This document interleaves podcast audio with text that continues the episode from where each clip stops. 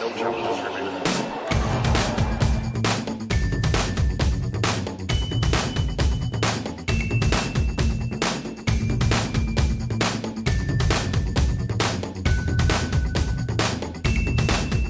Welcome to episode 313 of No Challenges Remaining. I'm Ben Rothenberg, joined by two guests on this week's show. First, many time return guest to the NCR world, loyal supporter of the show, Mary Carillo, award winning broadcaster, flying all over the continent to do all sorts of things. Mary, thank you for being on here once more. Always a pleasure, Ben. And Jessica Luther also returning to NCR, uh, who was on last fall. Actually, I was looking at the the timing of this, like somewhat ironically, right before the story we're going to talk about started broke, basically, it first came out, like a week before. Uh, Jessica, author of the book Loving Sports When They Don't Love You Back, and host of the Burn It All Down podcast. Jessica, thank you for being back on here as well. Always thrilled. I love it here. Well, yeah, so as I alluded to, the podcast we did about Does Tennis Love You Back, I think was sort of the title of that. That was in October of last year. And then I think less than 10 days later is when Olga Sharypova first came forward with her allegations of domestic abuse against her ex boyfriend, uh, the tennis star Sasha Zverev, uh, who she'd broken up with about a year earlier. And uh, I did a, interviews with her that led to a story that came out in November in Racket, and then another one that came out before the US Open in August detailing her accusations of abuse at various places around the tour in New York uh, before the U.S. Open, in Geneva Laver Cup that year, and during the Shanghai Masters in China. And the timing of this, I'd wanted to do an episode of this for a while to get back into this story, and I, I did one episode last year at Jon Wertheim about it, but felt like it deserved a follow up after more reporting was able to come out. And there happened to be news this week, uh, somewhat unexpectedly. I didn't expect the timing of it, uh, where the ATP announced on Monday that it is finished its review, or its independent review is finished of its safeguarding policies, as they call them, which would include domestic violence, and sort of buried at the bottom of that release, but still very much in there and rightly seen as the main sort of story and all the coverage of this was the news that the ATP is now having an investigation underway into Sasha Zverev and these accusations, which they had not previously acknowledged in any way, shape, or form in the previous 11 months. They had not shown that they were aware that they existed, really. I read a brief quote uh, their chief executive Massimo Calvelli says the allegations raised against Alexander Zverev are serious and we have resp- responsibility to address them. We hope our investigation will allow us to establish the facts and determine appropriate follow-up action.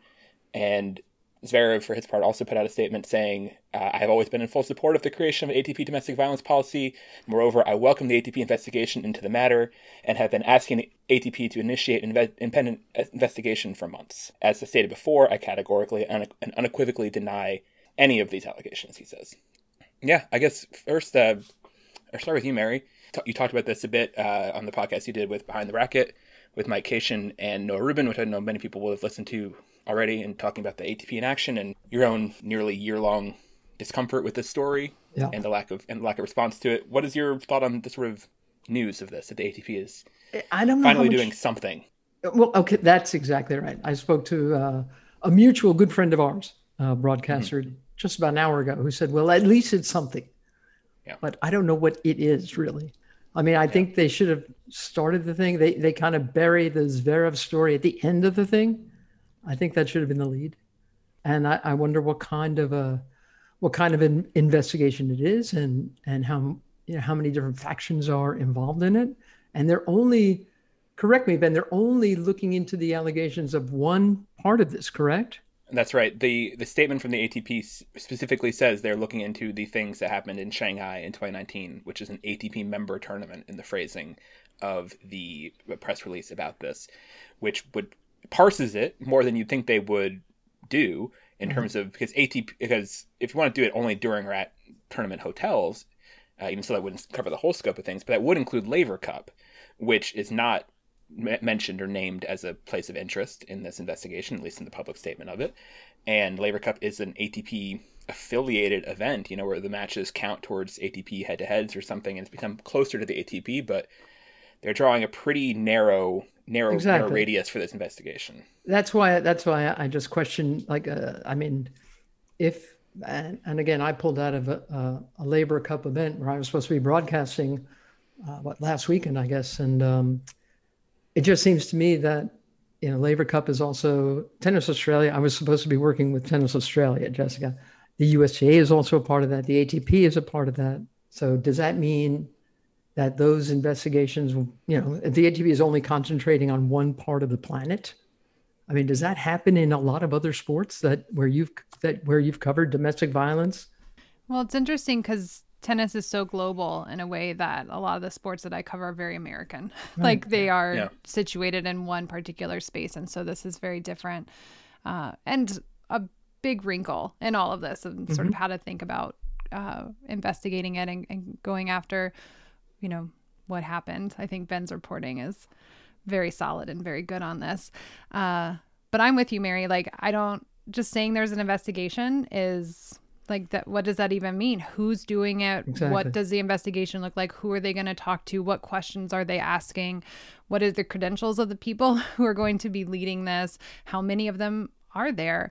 Uh, what is their relationship to the tennis world itself? Like we know that tennis is a real insular space, and there's often all kinds of conflicts of interest. So like, where are they getting their investigators from? And the thing I keep thinking about is um, in the NBA, Chauncey Billups was hired as the head coach of the Portland Trailblazers earlier this year, and he had a sexual assault case that was settled, uh, a civil case that was settled out of court. I decades ago now, a couple decades yes. ago, when he was first in the NBA. And the Trailblazers took a lot of heat for this hiring. And at the press conference introducing him, they said, We did an investigation. We're cool with this hire. And as soon as the reporters were like, ask any specific questions, the GM was like, You have to just trust me. We did it. Just trust me. Which is like a wild thing to say to reporters ever. Uh, yeah, especially if you're a cynical New Yorker, as I am. Yeah, yeah. yeah. And so I'm thinking of that right now of mm-hmm. like, you know, is this going to be we we're the, I mean, I, we could talk about abuse in all kinds of sports. The NWSL, the Women's Soccer League in the US is under all yeah. kinds of scrutiny and one of the problems there is that there's no transparency. Like every time every time they keep having them coaches that are you know fired for cause or found to have been abusive to players, they won't there's no transparency on how they determined that and what they actually found and, and how they did any of that. And it's very frustrating for the players themselves, but also for fans. Like it really creates a distance. And I'm just nervous about like what this will look like on the other side of once they tell us there's been an investigation. Uh, let me ask you, I, I, have more, I have more questions and answers for you two. Um, I want to say that right at the start of this thing. But Jessica, is it my understanding that if something happens in the NBA, it's a league investigation, it's not a team investigation? Yeah, so right. I just I just reported on this, so I, I know a lot about that. And yeah, the NBA policy as it's set up is that the league itself takes over, and that teams uh, teams cannot do anything to punish a player in the meantime. They can't come to their own conclusions and then make choices about that because we're talking about employees, which again is different here, right? Yeah. The ATP is not they're they're not the employer of all of these uh, tennis players versus the NBA, where we're talking about an employee-employer relationship, including a union. That makes it trickier, uh, doesn't it? And it makes it trickier. So yeah, so the league is then the entity that has to investigate, and once, and then it, will, it would be Adam Silver, the commissioner, who would decide on the punishment for that player if the investigation finds that they have broken their policy. I should probably say just from what we know from reading this press release, and I did message the ATP asking about Laver Cup specifically, saying, "Hey, is Laver Cup not mentioned here because of this member tournament phrase? Maybe the AT, you know Shanghai is a master tournament holds a, a tour sanction to hold the event, and maybe that's sort of the way that they're parsing this and trying to lessen their responsibility or their workload, honestly, for this investigation. So I have not heard back from ATP as of time of recording from that. I messaged them on Monday, and also this is an internal investigation. Uh, the, the report that they commissioned was uh, an independent report that they hired uh, former law enforcement officials to do to sort of review their policies, their safeguarding policies. That was independent, but the investigation as it stands is being called internal. So yes, we don't know if it's existing staff from the ATP who are going to be conducting this, or if it's outside consultants will be brought to be cons- uh, internal, or, or who, if it's just going to be, you know, I don't know, some existing person there who has no qualification for this or not. I, I don't so know what their right? what their mechanisms are. Yeah. So I guess like... I guess to to put it in less in more abstract terms, Jessica, mm-hmm. what does it take to make a good investigation to one of these things, internal or or independent? What does it take to make a good investigation? And I'm kind of guessing I know the answer to this already, but should we have faith in the ATP to do a good job of handling this now that they've actually said they're starting something? I mean, you've brought like the most cynical person in the world on this topic to your podcast to ask that question. Like, no, we shouldn't trust it. Because, I mean, the truth is that there's no good system to report into, right? Like, like the legal systems that have been set up around the world do not handle uh, investigations and um, trials of sexual violence well so or domestic violence well mm-hmm. there are so there's very there's no good systems to report into there's all kinds of issues around investigating this type of violence anywhere you look so we should we should always be somewhat cynical of whatever kind of reports come out, um, no matter which way they fall, even if they're yeah. what we want or expect or whatever. Um, what was the first part of the question, Ben? I lost it. What, what does it take to do a good investigation? Like, what would, what would be the sort of signs of, of an investigation that you would think was being set up the right way? Well, you would absolutely want to see people that have the skills to do this. This is hard work. Uh, you know, this is hard work as a journalist. Forget like, you know, actually investigating this um, with consequences, like for real consequences coming out for for people. Uh, so you, yeah, you want someone who is informed, like knows how to do trauma informed investigations. Like, so the worst part about this is thinking of her having to tell her story once again. Like, it's very it's a big ask of someone to like mm-hmm. go through what it, they say is a lot of trauma for them over and over again. So you want someone who's sensitive to that. You want someone who understands all the different sort of rape, domestic violence myths and and the ideas that we bring to the table we're not there's not a neutral starting point when we talk about these issues right? We have a lot of cultural baggage that we bring to the table about the kinds of people who report whether or not they're truthful how they tell stories uh, all kinds of things that like you have to be aware of when you're evaluating the information that you're getting. And so i do think who's doing it is very important and then how they're doing it. Like i would like to know something about who exactly are they talking to how are they reaching out to them how are they conducting their interviews. It's really common to hear from people who've been harmed that the people investigating are mean or mm. harsh or invasive in ways that make them feel put off where they don't actually want to participate. And, and with good reason. I mean this just happened. I feel like i am a abuse encyclopedia uh, as we're going through this. But like this just happened with the NFL. There's a quarterback for the Houston Texans, Deshaun yeah. Watson. 22 Watson. women have come forward. Two of them recently spoke to Sports Illustrated about the NFL's investigation and said that it like made them feel blamed you know like the kind of what were you wearing questioning uh, that made them feel very bad about what was happening and made them really wonder about where this investigation was going and what was, you know, why the NFL was doing it. And I don't think we have an outcome yet still for that.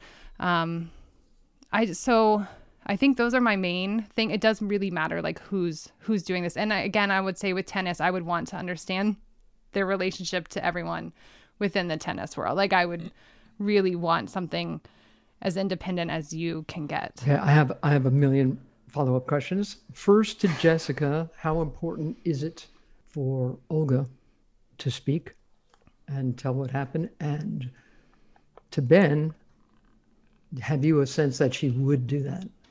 Or is she going to stay in the shadows? I mean, she's she's never asked for money. She's so you first, Jessica. How important is it for for Olga to be willing to testify? This is always so hard because it's such a big burden. I think it's important. But again, I'm of the mindset that, like, if she chose not to, she would probably have a lot of good reasons to not trust this process and to question what is going on. Like, does she have transparency on all of this stuff? Um, who's doing this and and why? And how it's going to work, what the process actually is here, and what happens at the end of it. Um, so if she herself is very skeptical, I could understand a lot of why she would decide not to participate. But certainly when, you know, when you're doing an investigation, hearing from as many voices as possible and specifically from the person who's been harmed. But again, they would have to be very careful and you don't want to go back to her over and over and over again and uh but I don't want to tell her what like I don't want to be out here saying like that, that she has to do one thing or the other because well, it's all there's always such a burden on the person who reports. So Ben, do you think she would testify? I genuinely don't know the answer to that. I I know from talking to her, and this you know one of the questions had was about, and people obviously try to put lots of motives on her, or, or say, or try to imagine, or, or, guess, or you know, suggest what her motives they think are. And the most common one is, oh, she's just in this for, and this is obviously a bad faith suggestion that she's in it for money or attention or something like that. If she was in it for money, she would have sued him. There's mechanisms by which you get money. Going public you know, first is not the way to get money out of any of these situations. I think people who just don't don't understand how money works, people who think that if she's a gold digger, whatever sort of names get thrown at her through that. Her motive for coming forward in, in her Instagram post and then doing the couple interviews she did afterwards about it, she said were just to to get her story out there so that other people in similar situations would feel empowered to to leave and to know that there's, you know, like there's ways out of this. There's life beyond this if you can, you know, make it there and that was really her motivating factor. I think I asked her, and, and she was very clear that she was not important to her to see Zverev punished. You know, she did not want him to, in terms of also pressing, not pressing charges, which is another thing that people bring up in this case a lot. It was not, she does not want to see Zverev in jail or in prison. Uh, That's not yeah. something that she sees as being the outcome that she wants. Nor, I think, does she want, you know, really care honestly in her own personal perspective, you know, if sponsors drop him or if the tour suspends him. I'm not sure those are really her motivating factors to see him punished. She said that repeatedly. So I sort of asked her at one point, and it was interesting, maybe sort of, I don't know, potentially poignant moment where I asked her, like, what is your sense of justice in this story? And it was one of the words she had to like look up. She like had to translate justice to figure out what what it meant to her in Russian. So there was a pause there, but she she that wasn't honestly like sort of her motivating factor. And so I don't know what her sort of again. It's been almost a year since our last since I interviewed her in depth about this and the, and the details of his cases. I don't know what her appetite will be and what how her thinking has shifted in either direction uh, in the past year. I'm sure her thoughts on this are constantly evolving or shifting in some ways in terms of what she wants and what feels like justice to her, what feels like closure. But I don't, I don't know. I've not. I reached out to her. I've not spoken to her in in depth this week. I'm hoping to soon. But I don't know what. I don't know that she's been contacted. I personally have not been contacted by ATP. There's also. I mean, they could use existing interviews and all the documentation there. I mean, I saw the there's two experts in this sort of area who wrote a editorial for the Washington Post about this case, Dana Bolger and Alexandra Brodsky, who wrote about it. Oh, yeah. And they said in their in their thing, uh, they said that this particular investigation, and this is their assessment, not mine. This particular investigation might be an easy one. Racket and Slate have already interviewed Sharypova on multiple occasions, compiled photographic evidence and contemporaneous messages describing the abuse, and confirmed key details with third parties. So right that in that sense, I did a lot of the work of this investigation potentially, if they want, if investigators want to see it this way for them. You know, a lot of the facts of Olga's story have already been told in, I think, pretty robust depth, mm. and could be enough to just sort of, based on that, and I'd be happy to cooperate with that, with you know whomever her. yeah, but yeah. you know, I could talk to her and make sure that's okay. I don't want to go against her wishes of certain parts that are previously unpublished, but I don't know how much it needs her. I, it, obviously, her feelings on it do matter, but they could yeah. also, I think, do potentially do something without her deep cooperation. That's interesting, that's, sort of bridged across to if you get to it. But that's really yeah. interesting to hear about what she wants and what she doesn't want, because I do think what the person harm wants and doesn't want should be a factor in deciding, yeah. and that is complicated and domestic violence in particular often is incredibly complicated uh, around punishment and discipline. And so that's an interesting moment for the tennis community. So if like Olga herself is like, I don't need to see him punished here, that that's not the point I've come forward. It's like, what does the tennis community, what is okay for the tennis community here? Uh, and that's a different question with a different answer. And yeah. it might not line up with her. Uh, that's just interesting to think about and yeah. makes it complicated. And I think that's part of the problem all the time with these cases is most people just really want them to be simple and they want to feel like there's good and bad and we can decide one way or the other you either discipline or you don't and then we all like move on from there and that's just not true sorry everyone listening like yeah. Remind people briefly that you know the most sort of infamous domestic violence case in in probably U.S. sports recent memory is the is the Ray Rice case, where there's video of him uh, assaulting his then girlfriend in an elevator. Uh, mm-hmm. That was sort of shocking video for everybody, and those two people are still together and still mm-hmm. married. You know, right. and she she did not as as as galling and as shocking as that video was and horrifying to people, did not end their relationship. They're still together, and that can be very hard for people to process you know the sort of the that it's not as black and white and clean. And a lot of people also say, and these you know people are uninformed on this issue. I got messages like, "Why didn't I don't believe her because why wouldn't she leave right after the first incident of anything happening?" And that's just again not how people are familiar with these situations can tell you. That's just not how those things play out. It, it it's much, for lack of a better word, messier than, mm-hmm. than people want it to be. Uh, uh, it's because it's, it's, human beings involved. Yeah, in relationships. Ben, it's, just, it's messy. She made uh, Olga uh, put out a post, a social media post after your second article came out, mm-hmm. a- and after Zverev continued to deny that anything happened between them, and she said, "I tell me." Uh, the wording was something like, "You know what's true," or you know, mm-hmm. and, but she didn't say the truth will come out. She basically said, "Dude, you know what I'm saying is the truth." Right? Was it something like that? That's one thing that she, I think she says in the story too. In the second, I believe, I think it's in the second story. One of her motives is one thing that she does want is for him to basically admit what he did. That is important to her. That that is that is sort of maybe that's the justice to her to use that previous word. Is for him him to sort of, and and what would she'd say sort of stop lying about this or stop gaslighting is probably a term that's you know people would use in this sort of situation. Stop living in this alternate world would be what she would say. And obviously, he's consistently denied it in these very blanket terms. She's gone into you know hours long depth, and he basically says versions of this is simply not true, or it's you know unequivocally not true now, or different adverbs of false, basically. And that's about as far as he goes. So it'd be interesting to see you know, if he does cooperate with this investigation, as he's said he would, he did not answer questions about that, by the way, at the U.S. Open. He got asked repeatedly at the U.S. Open if he would cooperate with the investigation and did not engage with those questions. Were sort of part, phrased in like multi-part questions by the reporters, but he never indicated that previously. Hmm. Yeah, if he does have his own side of things to tell, if he does have his own, I, I, we don't know his side of the story because he's chosen not to give it, you know, and so that doesn't in any way mean anything. I, I, I just don't know what his side of the story is, which made it frustrating as a reporter to, you know, deal with this story that I don't think was one sided, but was incomplete because he wasn't cooperating or being open with any stage. So, Jessica, like I said, the last episode we were on here uh, was about, you know, talking about different issues in tennis that make it difficult. It was after mm-hmm. with, with Kavitha, your co-author on, on Loving Sports and They Don't Love You Back, and talking about some of the things that make tennis, tennis challenging sometimes to, to love and to and to be a wholehearted supporter of. And obviously, this has been a rough 11 months for people, a lot of people who enjoy tennis and men's tennis specifically, and and watching the matches, you know, big matches like US Open semifinals or Olympic gold medal matches or whatever that may be, while this cloud still hangs over the sport. Actually, I'm gonna put this to, to Mary because because Mary, you talked about this a bit with uh, with Mike and, and Noah on the podcast. But what's it been like for you as a broadcaster? Who's always been aware of these stories being on air because you were covering Collins Zverev matches at the French Open, at the Olympics, at the U.S. Open repeatedly. Yep all while having this this discomfort.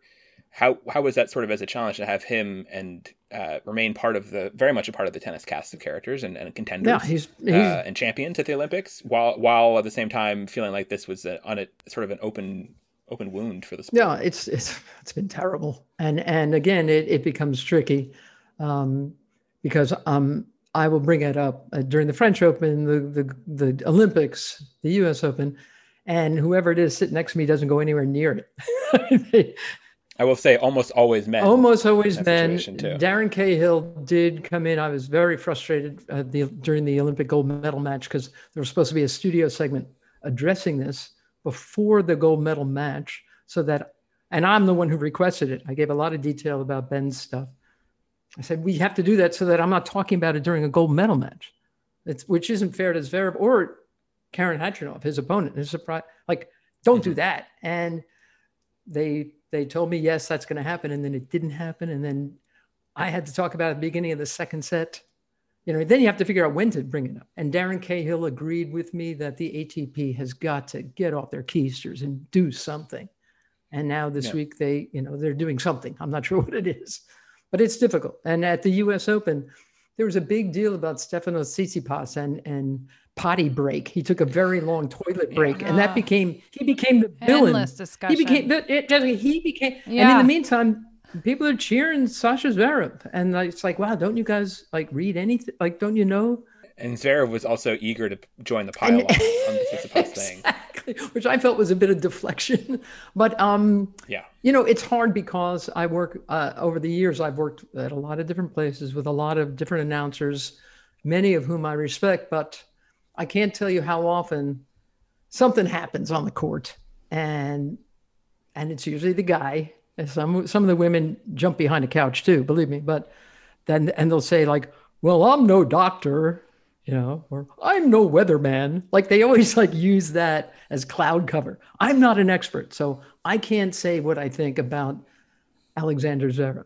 You know, I'm not an expert, and I remember this famous clip of, of you and, and Justin Gimelstob on Tennis Channel. You're calling a Ryan Harrison match, and you called him Mr. Cranky Pants, famously Ryan Harrison and it's still on YouTube if you want to look up Mary Cranky Pants on YouTube. It's still there, and it and, is? and, and Harrison had been being pretty bratty on court. You know, had been sort of throwing his racket around, stomping around, just being petulant about losing. Who's losing to I think Marin Cilic in that match, and you asked Gimelstob if he deserved a code hmm. violation mm. for his you know continued tantrums, and Gimelstob says, "Oh, that's not my job.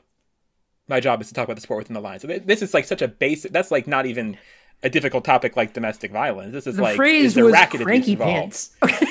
yeah, that was the charge. The charge is cranky. The charge pants. against me was. I'm sorry, I'm not an expert on exactly. cranky pants. I don't know so. if it's pants or cranky or if it, yeah, exactly. Um, but and, and that again, and it's a it's a frustration for me because I will say something, whether it's you know yeah whatever the topic is, I'll say something on the air. I can be very yeah. I can be critical. And then yeah.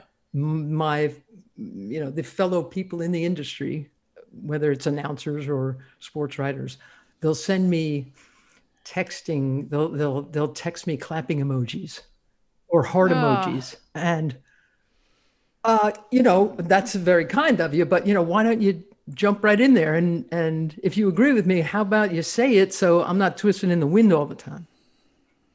That's a little hard to hmm. take what do you think it is about tennis broadcasting that is so anathema to sort of telling tougher or less you know you, you referred to in the mike cation interview you referred to tennis australia for being a blue sky network i like as a phrase and they very much are and, and they're we'll see how they if, if they all ever get involved in the Laver Cup and their role in that. In this very sorry i'd be surprised. But you, you were talking about like one of the examples used was Tennys Sandgren at the 2018 australian open when 2018 2019, whatever year that was, when he was getting all his scrutiny, 2018, getting his scrutiny for uh, his Twitter history and his his far, you know, sort of extreme politics that he was mingling with on his Twitter. Mm-hmm. And and there was this immediate sort of quashing of the notion that this should be made into a, a topic or a graphic on the match to address this pretty clear elephant in the room. And I just sort of wonder, you know, who it's protecting. You know, like at what what is what is the sort of cost benefit analysis that's happening to say, oh, no, no, no, we can't afford to sully the image of this guy ranked like a hundredth in the world at the time in Tennys Sandgren.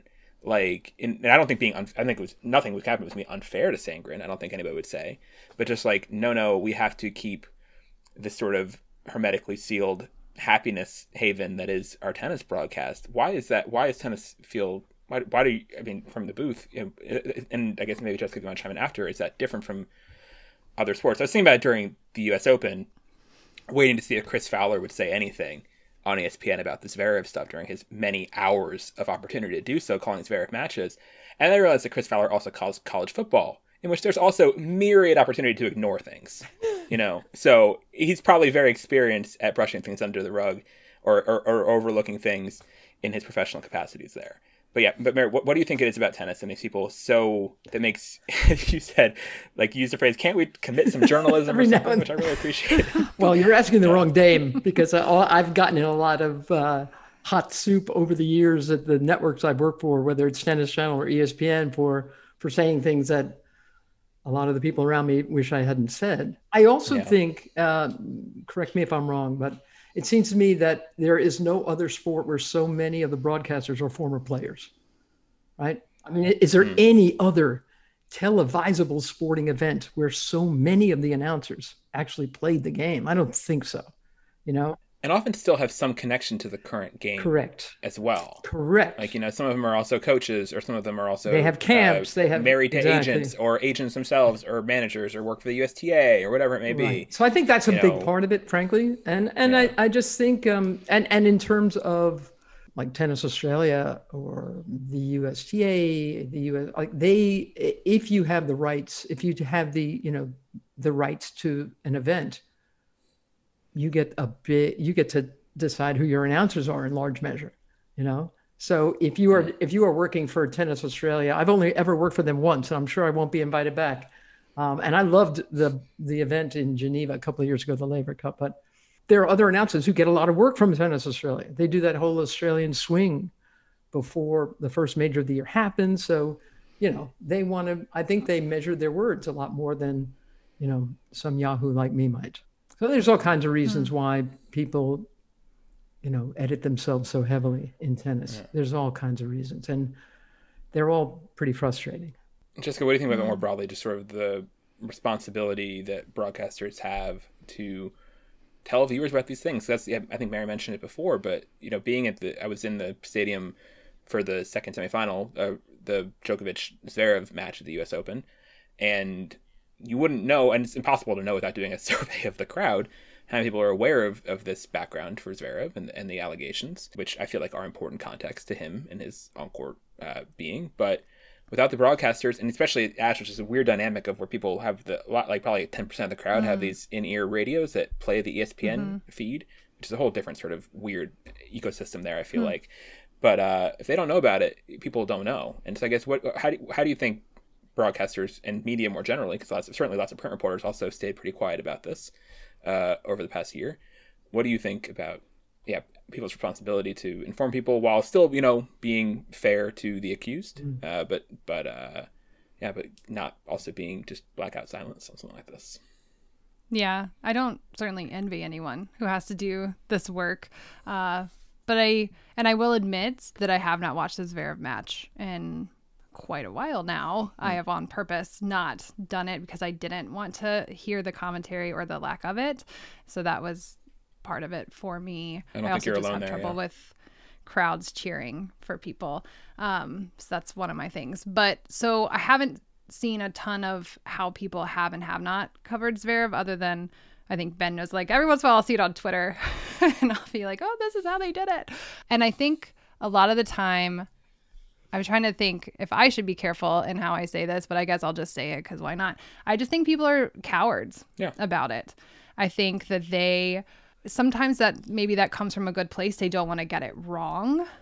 But I think a lot of the time people just in general, like forget being a commentator on a television channel, just in real life, they don't want to talk about this. They don't know how to talk about it. Um, they haven't put in the work to make sure that the way that they're talking about it is good or better. So I do remember, maybe it was McEnroe. I can't. It was somebody who basically said, "I don't know enough about this to talk about it." Brought it up, but then said, "I don't know enough about it," and I was like, "You can literally rattle off." you know, decades of information about all of these players and all of these things. Like, you too could have read Ben's piece and written down the key details and just told the audience. So I do, there's a part of me that thinks we do owe it to the audience to say that this, this is a thing that is happening out in the world. Here are the main details. It's complicated. The ATP has not yet done anything about this. We're all waiting to see what will happen but that does feel like important context for this match. But here we go. You know, I think there's a way to do that. People are just scared of, of, of doing, of having all kinds of conversations around difficult topics. And, and there is a part of me that doesn't want them to get it wrong. You can harm, you can do harm by talking about this in the wrong way. But at the same time, there are plenty of people watching who are survivors of this exact kind of violence who are aware of how this is and isn't covered and whether or not the people talking on television care. Yep. And that can feel particularly painful to that group of viewers. And certainly there are people on the tour who are survivors, whether or not we know anything about any of that, who I am sure are also very aware of how people within the tennis world have taken this up or not. So, yeah, I do think they have an ethical responsibility as they would anything else, including like long bathroom breaks. like, all there's all kinds of context that we get about players on and off the court in order to ex- make us as viewers relate to them or mm. Leaving this out is a re- it's very clear when that happens. Yeah. And I so I do think there's an ethical responsibility to do it and just do your homework. There are people who can help you figure out how to talk about this if you are nervous about it. And you should be. Like I whenever a reporter calls me up and they are asking me questions about like how to do this work. And I always tell them, you know, the fact that you're even asking makes me feel better about whatever you're about to do because mm-hmm. you clearly care enough to try to do it right. Yeah. Even if you might mess up, I mess up. So I, I talked to you before the first Olia interview. Yeah, I remember. Yeah, Mary. no, I, I uh, bend credit to you, Jessica, for for helping him understand how to cover something like this. But I said it on the uh, Behind the Racquet podcast with Mike and and Noah. What we, I feel, I it's a responsibility for me when when I'm talking about something, what we say and what we don't say shapes opinion. Mm-hmm. And so what you and, Absolutely. and I, I just I wish I could impart that kind of thinking on uh, on so many um, so many other announcers and who again who they praise me but not on the air they'll praise me with emojis yeah, thank, thanks for doing the hard work, Mary. I, I, have I, sim- similarly, I have lots of you know compliments or, or, praise from reporters in the U.S. Open press room for you know oh, good work with this Zverev story who are afraid to you know retweet it right. or do something you know basic you know like that. Right. And and that's and that can be sort of a dis, uh, uh, cognitive dissonance there to, to sort of have people who want to sort of tell you they're on the right side of something, but not actually do anything to put themselves yeah. out there then, on that side. And yeah, and I was just thinking about the responsibility of the viewers. Like if I was a tennis, a casual tennis fan who had watched, you know, close to wall to wall U.S. Open coverage, and then this week saw a headline on ESPN.com or because tons of outlets started covering it this week when the ATP made its official statement they're investigating. This opened a lot of floodgates from previously nervous outlets who had, including a lot of German outlets, which you mentioned, had been very, very quiet in Germany until this week. This formal ATP action really did hmm. liberate a lot of uh, scared or intimidated German outlets who have been which shows you part of its importance. Oh yes, yeah, so like that, the so fact that's, that's that the importance of doing something. That that's that's matters beyond. But yeah, I was just thinking yeah. again to to wrap up that previous thought. If I was a tennis viewer and saw this, I'd be like, I would sort of feel potentially betrayed by ESPN. Like, how did this is this story came out in August? I, but I watched 15 hours of this guy at the US Open and they never mentioned it once. How is that how is that possible? You know, like it, it, it, it it's it's disservice to viewers. It's it's it's it's negligent on that level, I feel like, to give such a incomplete yeah. run of things. And I'll just say, like, this is a normal thing in sports yeah. broadcast booth. Like, there was a, just a whole thing about Chris Collinsworth and the way that he didn't talk about Antonio Brown uh, when he was on the field recently for whatever. I don't watch American football anymore, but my understanding is it was very like he had some off field issues. And it's like, you should just say that there were multiple women who reported him for sexual violence and that he was punished by the league for one of those. Like, that it can be a whole sentence. Like, that's it. You don't have to like give us the play by play on that, but just you know, it's like I don't even know how to explain. It just hurts me when they do that. It's like vague book or whatever, you know, like just the vagueness of it. So you know enough to tell us that you should nod to it, but you aren't brave enough to just give us the two sentences of the actual context of it. Yeah. That's just garbage. But we're at the same, and then at the same time, the media around it will run all kinds of stories about this person off the field and just ignore you know, this potentially incredibly important part of that story. Part of the other sort of dissonance, I think, during the US Open, particularly, which was last tournament I was at, and probably last tournament I'll be at this year. Uh, maybe I take a wild card into Guadalajara. We'll see. But uh, uh, if uh, the, the complete silence on the TV was very, very different to the conversations happening you know, obviously myself, people saw me and wanted to talk to me about it on the grounds, understandable, but also in the locker rooms and in both tours. And Mary, I think you alluded again in the Behind the Racquet podcast, which probably required pre-listening for this, as many times as you mentioned it.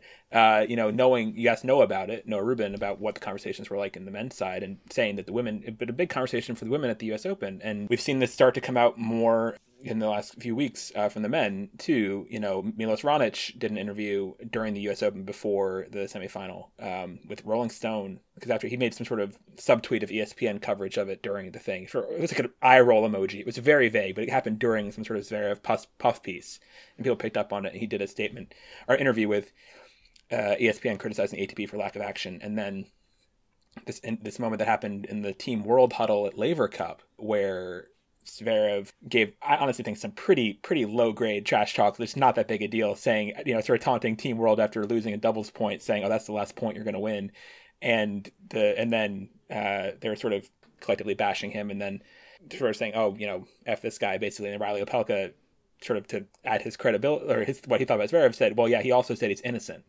and they all sort of smiled and guffawed at that. And it was just sort of it was a revealing moment of you know sort of hot mic moment of just what they think about this situation, and that is consistent with what I've heard from other players, you know, uh, who I've talked to on background off record about that. So, Mary, I'm just curious, yeah, what you sort of think is the player, the interpretation of this case and of Zverev from what you can gather on either tour, and then also like how much that matters for this this story because he's not say in those moments he's not getting support locally from other players, and he has gotten several now sort of comments that are saying the ATP is failing here, or that we don't believe this guy. Essentially, is the tone. Yeah, I um again uh, from the active players in the locker rooms to the former players in the booths. This is they act like this isn't something either they feel comfortable talking about or they don't know enough about or they know and they're not getting asked about it either and they're not getting asked about it yeah exactly no. um, it's uh, hmm. i don't know i just wish there'd be a little more bravery all around a little bit more uh, come on you know uh, just be um, there there should be some i'm just so tired of this story how's it it's been going on for what 11 months now ben mm-hmm. 11 months and only now has the ATP even even mentioned yeah. this guy's name. We didn't get into that side of the story in the deleted stuff. That, that's one of the things we should talk about. Like, what the hell took them so long? Why why was there no reason? Why was there no urgency after the first? I, I think honestly, regardless, uh, and in large measure because of you, Ben, I think the ATP got shamed into into having some kind of uh, making some kind of a move. Otherwise, I think they would have they would have kept it they would have kept it the same way. That's my sense of it. Yeah. But again, then you hear about all the legal complications and you know they're uh, they work independently of the tour like all that all that bologna and cheese that you hear over and over again this is very complicated there are many you know it's very hard to well why don't you look into it anyway just for the hell of it you know well yeah. i mean you have a player who someone has reported them being violent Like I would think their coworkers would be interested in whether or not that is true. Just, you know, not that, you know, domestic abusers often only harm like very specific people in their lives. So it's not to say that that would in any way bleed out into like actual work environment. But at the same time, it makes sense that if you're around someone all the time, that you would be interested in this behavior and finding out more about it. And I just interviewed this woman named Dr. Leigh Goodmark, who does uh, domestic violence work at the University of Maryland, and she's been doing it for decades. And we were talking about the NBA, but one of her huge points that I'll carry with me in talking about domestic violence in particular is that your community can really set the mm. values and the expectations in ways that are incredibly important and in are in mitigating this, right? Yeah. So if the people around you who you respect and care about and work with are saying vocally that this is not okay, that we are not okay with this behavior, that's the kind of stuff that will actually slowly move needles, right? Um, obviously, just straight up punishment hasn't worked really ever. like the rates of domestic violence in all kinds of places are not going down even within lots of interventions then most of the time the thing that works the best is if the community sort of rallies around saying this is not okay and we're not okay with this and you know i just i think it would be good to hear more from the tennis community maybe they don't even have to say Zverev's name. Like you know just saying like i'm not cool yeah. with this. I'm this makes me sad to hear. Like i don't i don't condone that like whatever the language would be. I just that is something that she just went, you know, she really just went over and over again with me about like how these communities, like your immediate community, can really have an impact on. That's why behavior. the WNBA is my favorite league. But Ben, uh, talk about Andy Murray. Uh, more than yeah. once has stepped up in those ways that Jessica's talking about. Yeah, Andy is in sort of a awkward position where I think he was he was I think in a question he got asked about it again in San Diego last week, where by Bill Simons who long openings to his questions. Anyone's ever heard of Bill Simons' question and referred to him as being the conscience of the tour. And Andy's kind of the only person who's gotten asked about this. Andy's gotten asked like three or four or five times at this point. He's tired of domestic violence. Can't stuff. believe how long this being, He's tired of being the guy. Also, yeah, exactly. He also it's not fair to him to have him be the only person tasked with being again the conscience of the sport it sort of tells you that the sport is i don't know people think it's morally bankrupt elsewhere or what mm-hmm. that means exactly if he's the conscience of the sport. But he has been someone obviously consistently more vocal and progressive on basic issues like yes women are capable of being coaches um, of, of men. Yes you know women can be paid equally. Yes whatever else the other issues may be um, and it's it's an interesting poem for the tour too because it's kind of I think there's a, a, vacuum of leadership in the on the player side in some levels for this. Uh, Djokovic is around, uh, but or uh, playing less and less though in the last year, playing a smaller schedule. But Federer and Nadal have not been around very much, and they're the sort of veterans. And if you look at the top ten seeds in Indian Wells this week, the oldest one of them on the men's side is Medvedev, who's 25. You know, mm-hmm. so the sort of the generation of who would normally be the sort of leaders or the the sport. Maybe actually you could put like Raonic in there, who did speak out about this. He's sort of in that realm of players who are established and older and can feel comfortable uh, speaking out about their stepping forward on this kind of thing. You know, maybe those guys just aren't there and, and they don't feel that sort of that's that sort of uh, yeah responsibility or, or onus to to do something to make it a the, the tour a better, safer place. And we can add also in terms of if not mention this, but there's also two other cases of domestic violence involving ATP players. Uh, and the three cases are very different, so it's not really worth comparing them too much. Basically, Nicholas Basilashvili was arrested and is in trial proceedings for domestic violence case in his native Georgia, and then a Brazilian player Thiago Seyboth Wild uh, was accused by his ex girlfriend as being, I think she's in the process of suing him in some sort of civil case and possibly criminal investigation there as well in Brazil. Um, so those are cases where the previous ATP policy of let's wait and see if the police do anything might actually, you know, work if, if those are cases. Those also didn't happen at, at tournaments, you know, and that's the other thing about it being ATP's responsibility.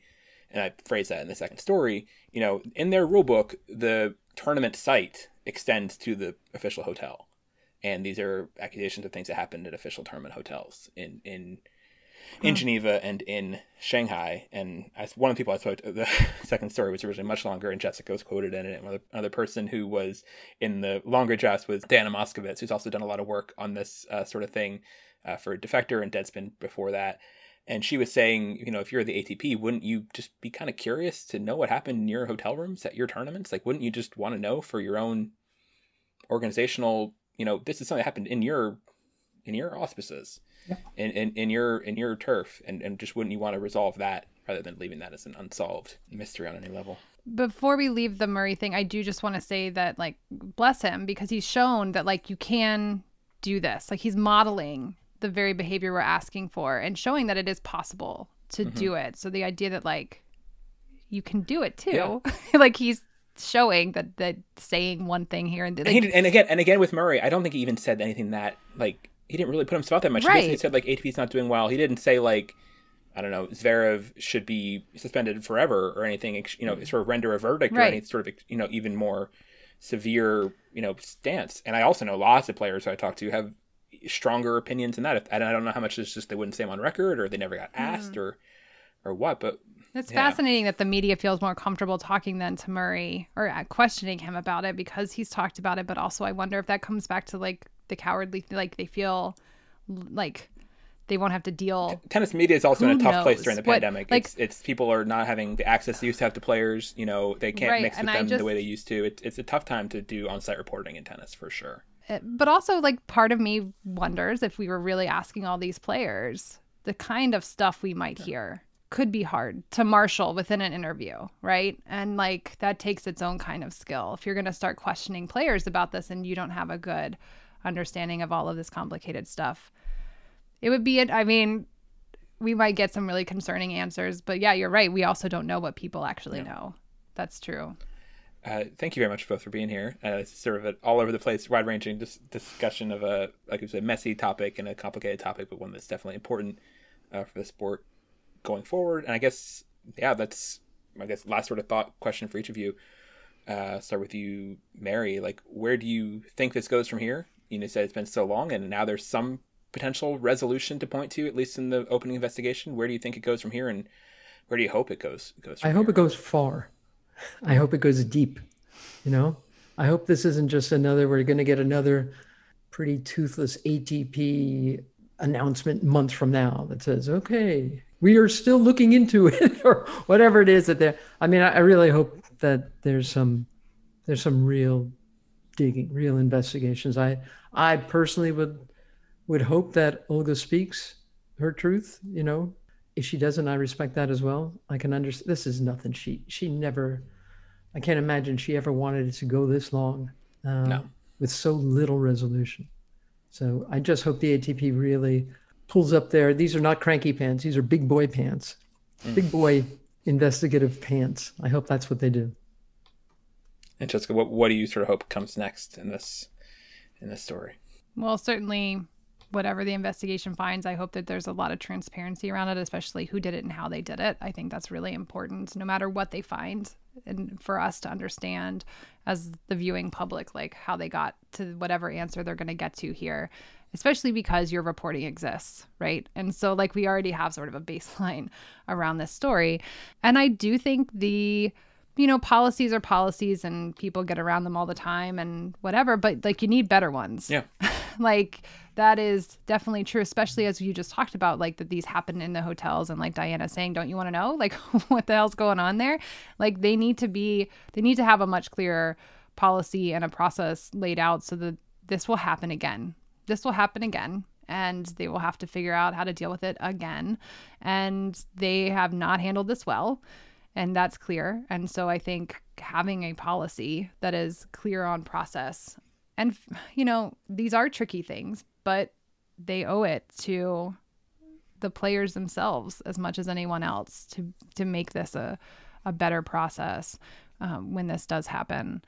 I don't know. I'm so cynical. I'm like, will any of that happen? Maybe we'll be in the same place. Maybe I'll be back here in a year and we'll be doing this again. This, yeah.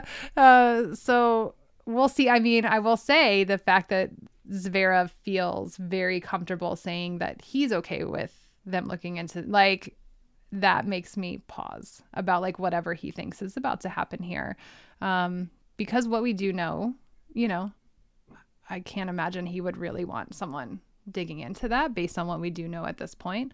Uh, so the fact maybe he's just saying what he thinks people want to hear. And I, I do kind of think you were talking earlier about why did it take this long and I'm with Mary. I think after the first piece came out they were probably all like crossing their fingers like maybe this will just go away. Like if we just wait long enough, it will die down. Yeah. And the second piece, especially with the kind of photographic evidence that is in there, makes that all so much harder. And, you know, just the shifting landscape in general around these issues the fact that lots of people at this point are having to deal with them when they don't want to um, more and more as we go along.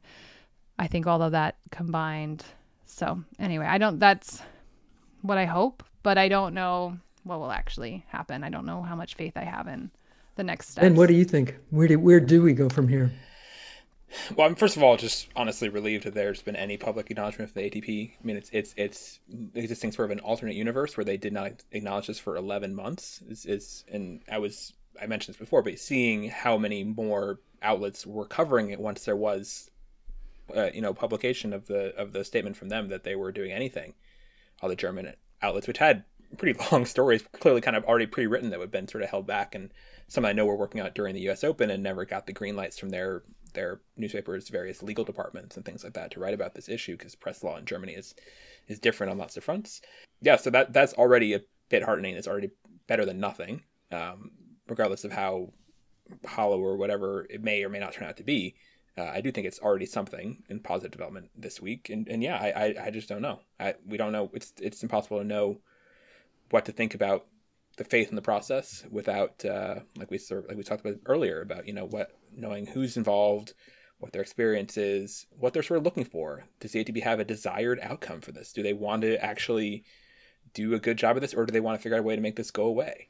You know like there's probably there very well may be some thinking about that about what they're sort of hoping is there happens. ben do you know like in the policy if they find that he harm someone in a hotel associated with the like what is it already laid out like how they could possibly discipline him is that I, you know i don't know i think it, things can be different sorts of offenses in tennis there's a lot of leeway and okay. major offenses in tennis i mean like naomi osaka at the okay. french open got a, ma- a major offense for skipping a press conference it was like aggravated first degree press conference skipping essentially you know which normally is a very minor offense that they sort of blew up into this big thing and i think you can mm-hmm. similarly scale whatever the various other infractions are to fit. But your, are we talking about like financial fines? Like, is do we have any idea? I have no idea. For all I know, he, he could get fined hmm. twenty dollars. You know, if if they yeah. find something, or it could be nothing, or it could be a a four week suspension that happens in the off season. So you know, they could say could like be... you're suspended, you can't participate in tournaments for X amount of time. Like uh, that, they could they have suspended. The yeah, yeah, they have that's happened. That. I mean, Serena Kyrgios had, got yeah, suspended. Kyrgios, yeah. but that was off season for him. That that meant nothing. That was a total wrist slap. Yeah, I mean, Kyrgios okay. I think they missed okay. like one at Masters event when he got his suspension. But like, but okay. yeah, but we you just don't know. But also like Sam Querrey was the last sort of investigation that I'm aware of on the ATP that they at least you know the Sam Querrey one, right, Jessica? Yeah, where he the COVID, the COVID yeah, airplane, where he, where he got he booked the airplane to flee escaping across out of lines. Russia. Yeah, after after testing positive i in St. Petersburg. But he, I feel like he, Ben had a really good Twitter thread that I was like trying to get through on that one. Yeah, but he it was uh, riveting. But he but he didn't get any. He got basically a twenty five. I want to say twenty five, somewhere in the range of twenty five thousand dollar suspended fine. Basically, like can I ask so another... long as you don't flee any more ahead, Make fun of sport again, Jessica. Ask your question. Fine. Yeah.